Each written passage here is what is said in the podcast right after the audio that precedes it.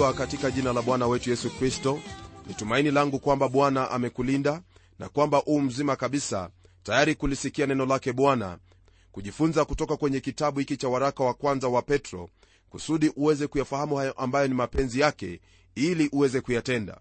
Nami hapa ni tayari kabisa kukuletea mafundisho kutoka kwenye kitabu hiki cha petro kama vile ambavyo tumekuwa tukiendelea kwa siku chache zilizopita somo letu la leo lapatikana kwenye sura ya pili ya hiki kitabu cha petro wa kwanza tukianzia kwenye aya ya kwanza hadi ile aya ya tano. Kwenye sura hii ya pili ya tatu na ile ya nne hasa lile ambalo tutalizingatia ni kuhusu mateso ya watakatifu na mateso ya kristo. Nam petro atazungumzia kuhusu mambo haya mawili kwenye sura hizi tatu ambazo napenda kukupa muhtasari wake sasa. Katika sura ya pili lile ambalo tutaliona hasa ni kuhusu jinsi ambavyo mateso huleta ile hali ya kutenganisha yani kama vile kubagua wale ambao ni watoto wa mungu na wale ambao si watoto wa mungu. Na kwenye sura ya tatu twaona jinsi ambavyo mateso huifanya tabia ya mkristo iwe na nguvu au kuwa jinsi ambavyo yahitajika. Na kisha kwenye sura ya tatu tutaona jinsi ambavyo mateso humfanya mtu ayatii mapenzi yake mungu. Ndugu msikilizaji hebu tuanze sasa kwenye sura hii ya pili tukiona jinsi ambavyo mateso huleta ile hali ya kutenganisha. Katika sura hii tutapata fundisho kwamba wewe pamoja nami tukisha kuzaliwa upya kwa mbegu hiyo isiyoharibika ambayo ndiyo neno la mungu twapata asili mpya na tutaishi katika asili hiyo katika uwezo wa roho mtakatifu. Na hapa ndipo ambapo sisi huwa tumetenganishwa na wale wengine ambao hawajamwamini yesu kristo ijapokuwa hatumwoni huyu ambaye ni bwana yesu kristo lakini twampenda kwa kuwa yeye yu hai kama vile ambavyo twashuhudiwa katika mioyo yetu. Rafiki msikilizaji ikiwa umezaliwa mara ya pili sijui kama unaweza kukumbuka wakati huo ambapo ulizaliwa mara ya pili vile ambavyo jambo hilo lilikuwa la ajabu. Paulo akiwaandikia wapendwa kwenye ule mji wa korintho alikuwa na haya ya kuwambia kwenye sura ya pili aya ile ya 11 sikia anasema nini maana nawaonea wivu wivu wa mungu kwa kuwa niliwaposea mume mmoja ili nimletee kristo bikira safi. Naam hawa wakristo wa huko korintho walikuwa wameingia katika hali ya kimwili sana. Ule upendo wao wa kwanza wa kristo ulikuwa umeondoka. Twaona mungu mahali pengine pia akiwazungumzia watu wa israeli kwa maneno yayo hayo wakati ambapo walikuwa wamechukuliwa mateka utumwani huko babeli. Neno lake bwana lasema hivi kwenye aya hiyo ya pili katika kitabu kile cha yeremia sura ya pili. Enenda ukalie masikioni mwa yerusalemu ukisema bwana asema hivi na kukumbuka hisani ya ujana wako upendo wa wakati wa uposo wako. Ndugu msikilizaji wana wa israeli walidhihirisha upendo huo wakati walitoka huko misri na kuivuka bahari ya shamu. Walimwimbia yehova na kumwabudu na kumsifu kwa ajili alikuwa ametenda mambo makuu hili ndilo ambalo twalipata kwenye kile kitabu cha kutoka sura ya 15 aya ya kwanza kwa maneno yafuatayo. Ndipo musa na wana wa israeli wakamwingia bwana wimbo huu wakanena na kusema nitamwimbia bwana kwa maana ametukuka sana. Farasi na mpanda farasi amewatupa baharini. Lakini hata hivyo ndugu msikilizaji haikuchukua muda mrefu sana baadaye maana punde tu walianza kunung'unika mbele zake mungu. Naye mungu akakumbuka hayo ndiposa kwenye kitabu hiki twaona kwamba kuna ile hali ambayo hasa neno lake mungu latuletea hapa kwamba iwapo twampenda kwamba iwapo twatembea kulingana na maadili yake basi iwapo kutakuwepo na mateso yoyote mateso hayo yatakuwa ni ya kututenga na mambo yale ambayo hayaambatani na neno lake mungu. Ukweli wa mambo ni kwamba ndugu msikilizaji unapozaliwa mara ya pili wewe huwa ni tofauti kabisa. Maana yale mambo ambayo ulikuwa ukiyatenda hapo awali hauyatendi tena maneno uliyokuwa ukiyanena hauyaneni tena maana kristo yuaishi ndani ya maisha yako. Ule upendo ambao ulimpenda nao kristo kwa mara ya kwanza ndugu yangu ndiyo ambao wahitaji kumpenda nao leo hii. Lakini kama vile imekuwa wazi ni kwamba upendo huo wa kwanza haumo katika waumini wengi leo hii.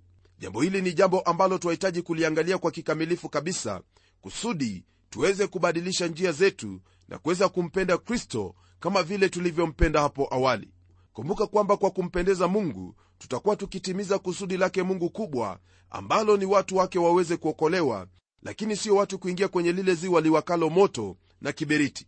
Ndugu msikilizaji ndiposa mateso yanapokuja mateso yale hasa huja ili kwamba wale ambao ni watoto wake mungu waweze kumkimbilia mungu na kukaa kwake na kumtegemea ili waweze kuonekana kuwa wao wametengwa kabisa na ulimwengu huu mungu anataka watu waokolewe sio ili tu waweze kuingia mbinguni lakini ni ili waweze kukaa na yesu kristo katika maisha haya. Kazi yake kristo msalabani iliyamaliza mambo yote ya dhambi na hivyo yampasa mtoto wa mungu yeyote kuishi mbali na dhambi kukataa dhambi kuchukia dhambi. Katika haya ndugu yangu najua kwamba swali ambalo waweza kuwa nalo ni hili. Je nitawezaje kufanya ili niyaishi maisha ambayo yanaonyesha kuwa nimetengwa kwa ajili ya kristo hapa ulimwenguni? Hili ndugu yangu ni jambo ambalo ningependa tuweze kulishughulikia toka kwenye somo letu la leo ambapo tutaanza kwenye aya hii ya kwanza na ya pili kwenye sura hii ya pili ya kitabu hiki cha petro wa kwanza. Neno lake bwana lasema haya basi wekeni mbali uovu wote na hila yote na unafiki na husuda na masingizio yote. Kama watoto wachanga waliozaliwa sasa yatamanini maziwa ya akili yasiyogoshiwa ili kwa hayo mpate kuukulia wokovu. Ndugu msikilizaji lile ambalo twaliona hapa ni kwamba hatuwezi kumtarajia mungu kuyafanya mambo yote kwa ajili yetu. Kunayo mambo mengine ambayo anataka sisi tuyafanye wenyewe kama vile ambavyo twaona neno hili linavyotuagiza au kutuelezea. Kwanza kuna hayo ambayo twahitajika kuyaweka kando au kuyatupilia mbali. Mtume paulo akiwaandikia wale waefeso aliwaambia maneno yafuatayo ambayo yanalingana na jinsi ambavyo mtume petro anavyotunenea hapa. Neno lake mungu lasema hivi kwenye kile kitabu cha waefeso sura ya 4 aya hiyo ya 22 na 25 mvue kwa habari ya mwenendo wa kwanza utu wa zamani unaoharibika kwa kuzifuata tamaa zenye kudanganya mkavae utu mpya ulioumbwa kwa namna ya mungu katika haki na utakatifu wa kweli. Ndugu msikilizaji kwa swala hili hili twaona kwamba paulo akinena na wale wa korintho aliwaambia hivi basi jisafisheni mkatoe ile chachu ya kale mpate kuwa donge jipya kama vile mlivyo hamkutiwa chachu. Kwa maana pasaka wetu amekwisha kutolewa kuwa sadaka yani kristo basi na tuifanye karamu si kwa chachu ya kale wala kwa chachu ya uovu na ubaya bali kwa yasiyochachika ndiyo weupe wa moyo na kweli. Haya ndiyo ambayo twayapata kwenye kitabu cha wakorintho wa kwanza sura ya tano aya hiyo ya saba na ya nane.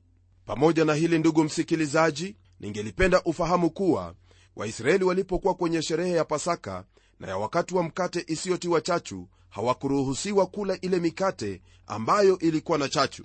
Hii ni kusema kwamba hawakuendelea kuyaishi hayo maisha ambayo walikuwa wakiyaishi hapo awali. Walikuwa wakila vyakula wakiwa katika mahali hapo ambapo palikuwa ni tofauti na pia walikula mikate ambayo ilikuwa ni tofauti.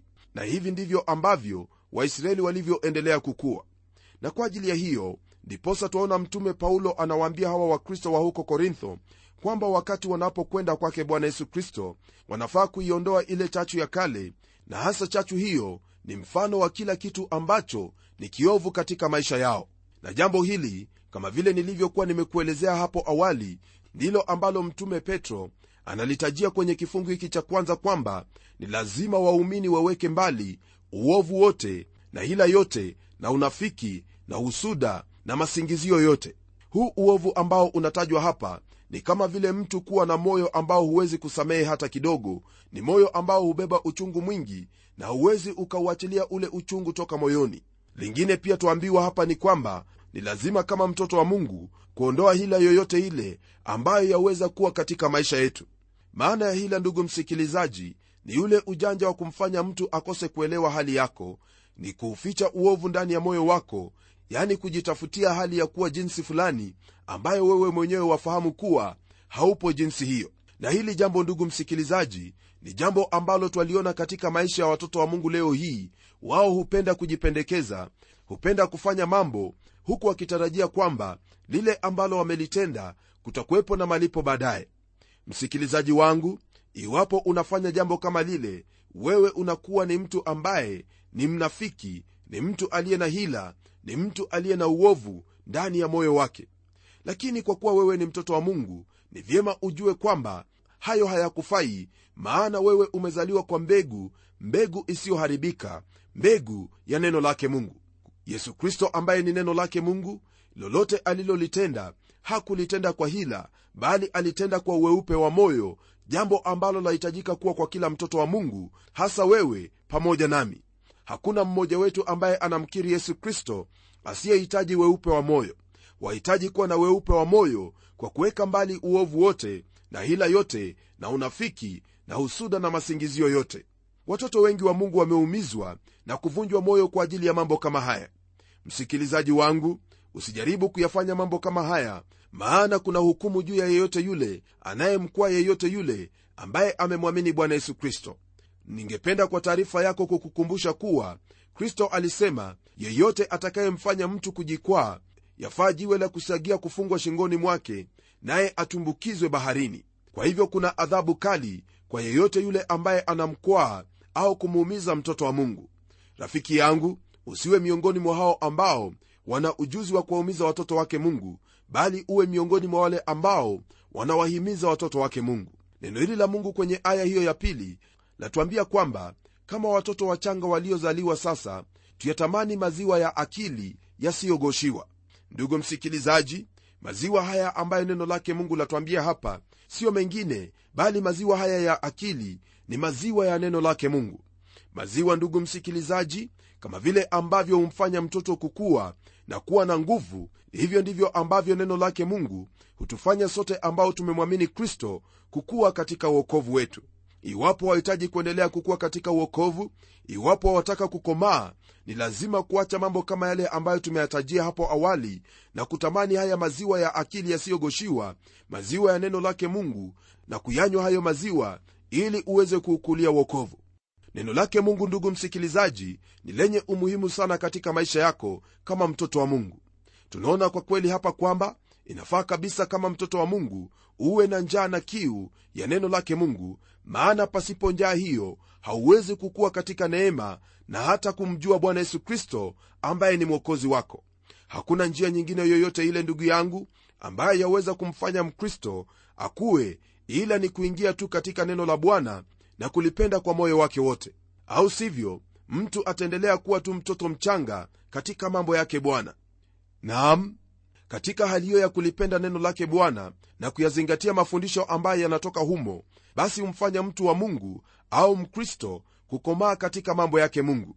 Kwa hivyo ndugu msikilizaji kuna hakikisho hapa kwa ajili yako kwamba bila neno lake mungu huwezi kukuwa katika mambo yake bwana lakini unapopokea neno lake bwana hapo ndipo utaendelea kukuwa katika uokovu na hata kuendeleza ushirika wako na bwana maana katika neno lake mungu ndipo waweza kuwa na ushirika naye mungu. Na hilo ndilo ambalo ndugu msikilizaji twaona kwamba mitume waliweza kufanya maana kristo aliwaambia wakaye katika neno lake nao watakuwa na watazaa matunda naye baba atawabariki kwa ajili ya jambo hilo. Huenda umekuwa ukijiuliza kwa nini haujakuwa katika neno lake bwana? Kwa nini inaonekana kana kwamba hauendelei vyema katika imani yako ndani ya kristo? Lile ambalo ningependa kukwambia ni hili. Ligeukie neno lake mungu litende neno lake mungu nawe utakuwa kama vile ambavyo wale mitume walivyokuwa pamoja na watu wengine wengi wa mungu ambao wamekuwa kwa ajili ya kulitii neno lake bwana na kulitenda. Msikilizaji hiyo ndiyo njia ya pekee na wala hakuna njia nyingine tunapogeukia aya ya tatu neno lake bwana laendelea kwa kutwambia hivi ikiwa mmeonja ya kwamba bwana ni mwenye fadhili. Ndugu msikilizaji andiko hili ni andiko ambalo lajijenga juu ya hayo ambayo tumeyatangulia kuyaona hasa tuona ya kuwa iwapo kabisa tutaukulia uokovu kwa kuyaacha yale ambayo ni mabaya na kutegemea hayo ambayo ni mema hasa yanayotokana kwenye neno lake mungu basi tutayatenda hayo kwa kuwa tumeonja na kuona kwamba bwana ni mwenye fadhili.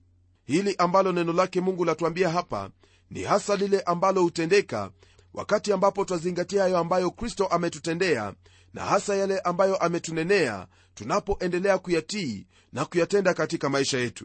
Hauwezi kujua ladha yake bwana isipokuwa tu wewe mwenyewe uamue kuwa utatenda hayo ambayo neno lake mungu la kuagiza kuyatenda. Wakati ule ulipookolewa basi wewe ulikuwa mtoto wa kiroho na uliona jinsi ambavyo mungu amekutendea mambo makuu na ukafurahia kabisa hayo ambayo kristo alikutendea maana macho yako yalifunguka nawe ukaona huo ukweli ukweli ambao umekuweka huru. Hasa hilo ndilo ambalo lina maana ya kwamba iwapo ulionja bwana na kuona kuwa ni mwenye fadhili wahitaji kuendelea kulitii neno lake bwana na kuyatupilia yote yaliyo na takataka na kuoshwa kwa damu ya mwana-kondoo na uwe safi mbele zake mungu maana hivyo ndivyo ambavyo mungu anakuhitaji kuwa. Kwenye sura hii ndugu yangu tutaendelea kujifunza kuhusu hali hii ya kutengwa au kutenganishwa na ulimwengu na kuonekana jinsi ambavyo inahitajika kuonekana machoni pake mungu na ikiwezekana machoni pa wanadamu. Tunapogeukia aya ya nne ndugu yangu neno lake bwana latuambia haya. Mwendee yeye jiwe lililo hai lililokataliwa na wanadamu bali kwa mungu ni teule lenye heshima hili ambalo twalisoma kwenye aya hii ndugu msikilizaji ni neno ambalo latuambia kuhusu lile jiwe ambalo ni hai. Huyu ambaye ni jiwe lililo hai siyo mwingine bali ni bwana yesu kristo na twahitaji kumwendea. Huyu ambaye twamwendea siyo yule mtoto mdogo aliyezaliwa kule bethlehemu. Tunakuja kwa mmoja ambaye ni jiwe kuu jiwe lililo hai ambalo li pembeni katika nyumba yake mungu. Wakati ambapo simoni petro alikiri huko kaisaria filipi kwamba yesu kristo ndiye mwana wa mungu aliye hai. Bwana wetu papo hapo alimwambia kwamba juu ya mwamba huu nitalijenga kanisa langu. Maandiko hayo yanapatikana kwenye kitabu cha mathayo sura ya 16 aya hiyo ya 18 na hapa tuona kwamba mtume anayaweka maneno haya kwa njia iliyo wazi kabisa kwamba yeye siyo hilo jiwe lililo hai bali jiwe hilo ni bwana wetu yesu kristo. Kwenye sehemu nyingine tuona kwamba yesu kristo mwenyewe alinena kujihusu kwa maneno yafuatayo yanayopatikana kwenye kitabu cha mathayo sura ya 21 aya ile ya 42 na 44 nalo neno la mungu lasema hivi. Yesu akamwambia hamkupata kusoma katika maandiko jiwe walilokataa waashi hilo limekuwa jiwe kula pembeni? Neno hili limetoka kwa bwana nalo ni ajabu machoni petu. Naye aangukaye juu ya jiwe hilo atavunjikavunjika na yeyote ambaye litamwangukia litamsaga tikitiki. Hapa twaona kwamba ndugu yangu bwana wetu yesu kristo anazungumza juu yake mwenyewe kama hilo jiwe la pembeni. Haya ni maneno ambayo yamenukuliwa kutoka kwenye kile kitabu cha zaburi ya 118 na kwa msingi huo twaona waziwazi kuwa kwa kweli kristo ndiye jiwe la msingi la kanisa yeye ndiye jiwe hilo wakati huu ambamo twaishi. Paulo anawaandikia wakorintho kwenye kile kitabu cha wakorintho wa kwanza sura ya tatu aya hiyo ya 11 akiwaambia hivi maana msingi mwingine hakuna mtu awezaye kuuweka isipokuwa ni ule uliokwisha kuwekwa yaani yesu kristo. Msingi huo ambao umewekwa ni yesu kristo yeye ndiye hilo jiwe la pembeni. Jiwe hili kuu ndilo ambalo nabii danieli alinena kulihusu wakati ambapo mfalme nebukadreza aliota kuhusu lile ambalo hakulifahamu. Nam neno lake bwana latuambia hivi kwenye kitabu cha danieli sura ya pili aya hiyo ya 40 na 45 kwa habari hizo ambazo nitakuuliza uweze kusoma vyema kutoka kwenye sura ya pili aya ya kwanza hadi ile aya ya 49 lakini kwa sasa hebu nisome sehemu hii kusudi uweze kuelewa kwamba hili jiwe ni jiwe ambalo limekuwepo tangu zamani na linakuja hivi karibuni. Neno la mungu lasema hivi na katika siku za wafalme hao mungu wa mbinguni atausimamisha ufalme ambao hautaangamizwa milele.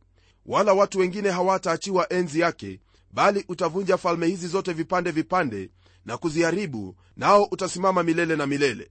Na kama vile ulivyoona ya kuwa jiwe lilichongwa milimani bila kazi ya mikono na ya kuwa lilivunjavunja kile chuma na ile shaba na ule udongo na ile fedha na dhahabu basi mungu aliye mkuu amemjulisha mfalme mambo yatakayokuwako baadaye na ndoto hii ni ya hakika na tafsiri yake ni thabiti. Ndugu msikilizaji hilo jiwe laja lililopo ni kwamba iwapo hujamwamini bwana yesu kristo fanya haraka umwamini. Maana jiwe hilo litakapomwangukia mwenye dhambi litamsaga tikitiki kama vile ambavyo neno lake bwana latwambia kwenye hiyo sehemu ambayo tumeisoma katika kitabu cha danieli sura ya pili. Tunapoendelea ndugu msikilizaji kwenye aya ya tano neno lake mungu latupa aya hii ambayo ni ya ajabu kweli kweli.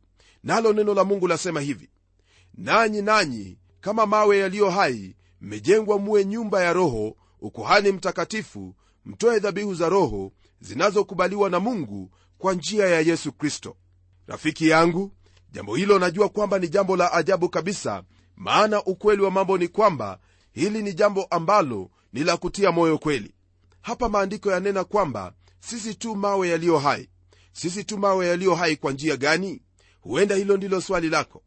Naam jibu lako ni hili hapa. Sisi tu mawe yaliyo hai kwa kuwa tumezaliwa mara ya pili sio kwa mbegu inayoharibika bali kwa mbegu isiyoharibika kwa neno la mungu ambalo linadumu milele. Tena neno laendelea kwa kutwambia kwamba kama mawe yaliyo hai tumejengwa tuwe nyumba ya roho. Waweza kukumbuka matamshi yake petro kwamba kristo ndiye mwana wa mungu aliye hai. Naye bwana yesu kristo akamjibu kwa kumwambia wewe ndiwe petro na juu ya mwamba huu nitalijenga kanisa langu. Jina hilo petro msikilizaji lina maana ya jiwe lakini lile ambalo kristo alikuwa akisema kwamba atajenga juu yake ni mwamba. Wewe pamoja nami ni jiwe ndogo kabisa ambalo lahitajika kujengwa juu ya mwamba ambaye ni yesu kristo. Na kwa jinsi hiyo wewe pamoja na mimi na kila mmoja ambaye amemwamini bwana yesu kristo sote twajengeka tuwe nyumba yake roho ambapo tuweza kumtolea mungu dhabihu za roho zinazokubaliwa kwa njia ya yesu kristo. Kwa msingi huo basi ndugu msikilizaji ningelipenda tu ufahamu kwamba yote haya ambayo neno lake bwana latufundisha ni mambo ambayo yatufaa kabisa kwa kuwa pasipo ya kufahamu haya hatuwezi tukaendelea mbele katika imani yetu ndani ya kristo. Kuna mengi tu ambayo neno lake bwana latunenea na iwapo tutachukua muda na wakati wa kuweza kusoma neno lake mungu na kufanya hayo ambayo neno lake latuhitaji mungu ataendelea kutufunulia na zaidi ya yote tutakuwa jinsi ambavyo mungu anatuhitaji tuwe najua kwamba hilo ndilo ambalo wamtazamia mungu aweze kulitenda maishani mwako. Nami nitakuhakikishia kwamba ndugu yangu unapotenda hilo ambalo mungu amekuagiza utafunuliwa mengi zaidi maana mungu anapendezwa na wale ambao wanatenda mapenzi yake.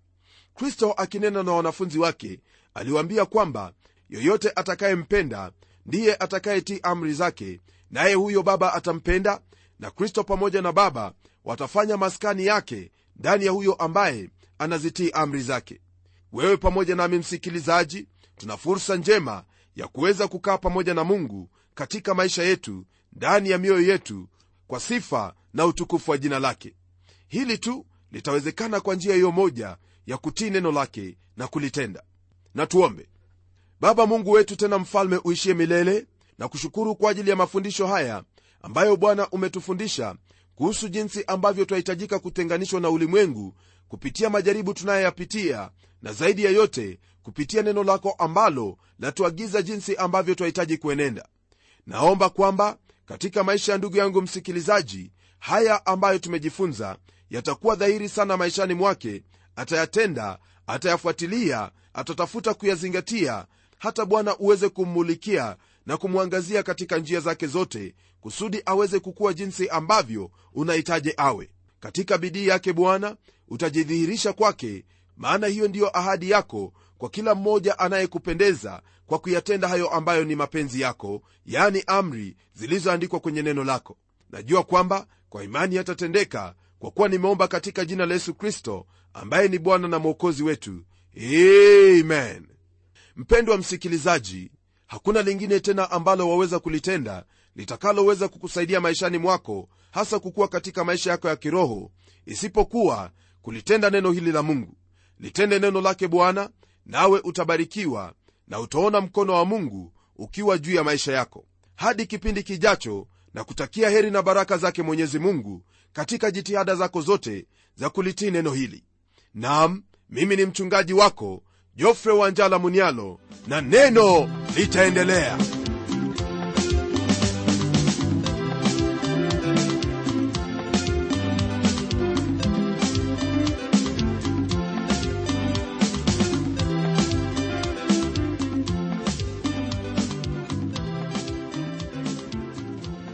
matumaini yangu ya kwamba umebarikiwa na hilo neno la bwana na ikiwa una swali au pengine ungependa kuinunua kanda ya kipindi hiki ambacho umekisikiza leo hebu tuandikie barua ukitumia anwani ifuatayo. Kwa mtayarishi kipindi cha neno transworld radio. Sanduku la posta ni 21514 nairobi kenya. Pia kumbuka waweza kutumia anwani yangu ya email ambayo ni pomodo at twr co ke na pengine ungependa tu kutumie vijitabu vya kukuinua kiroho hivyo basi utuandikie barua na utueleze hivyo. Na hadi wakati mwingine ndimi mtayarishi wa kipindi hiki pamela omodo nikikwaga nikikutakia mema leo. Neno litaendelea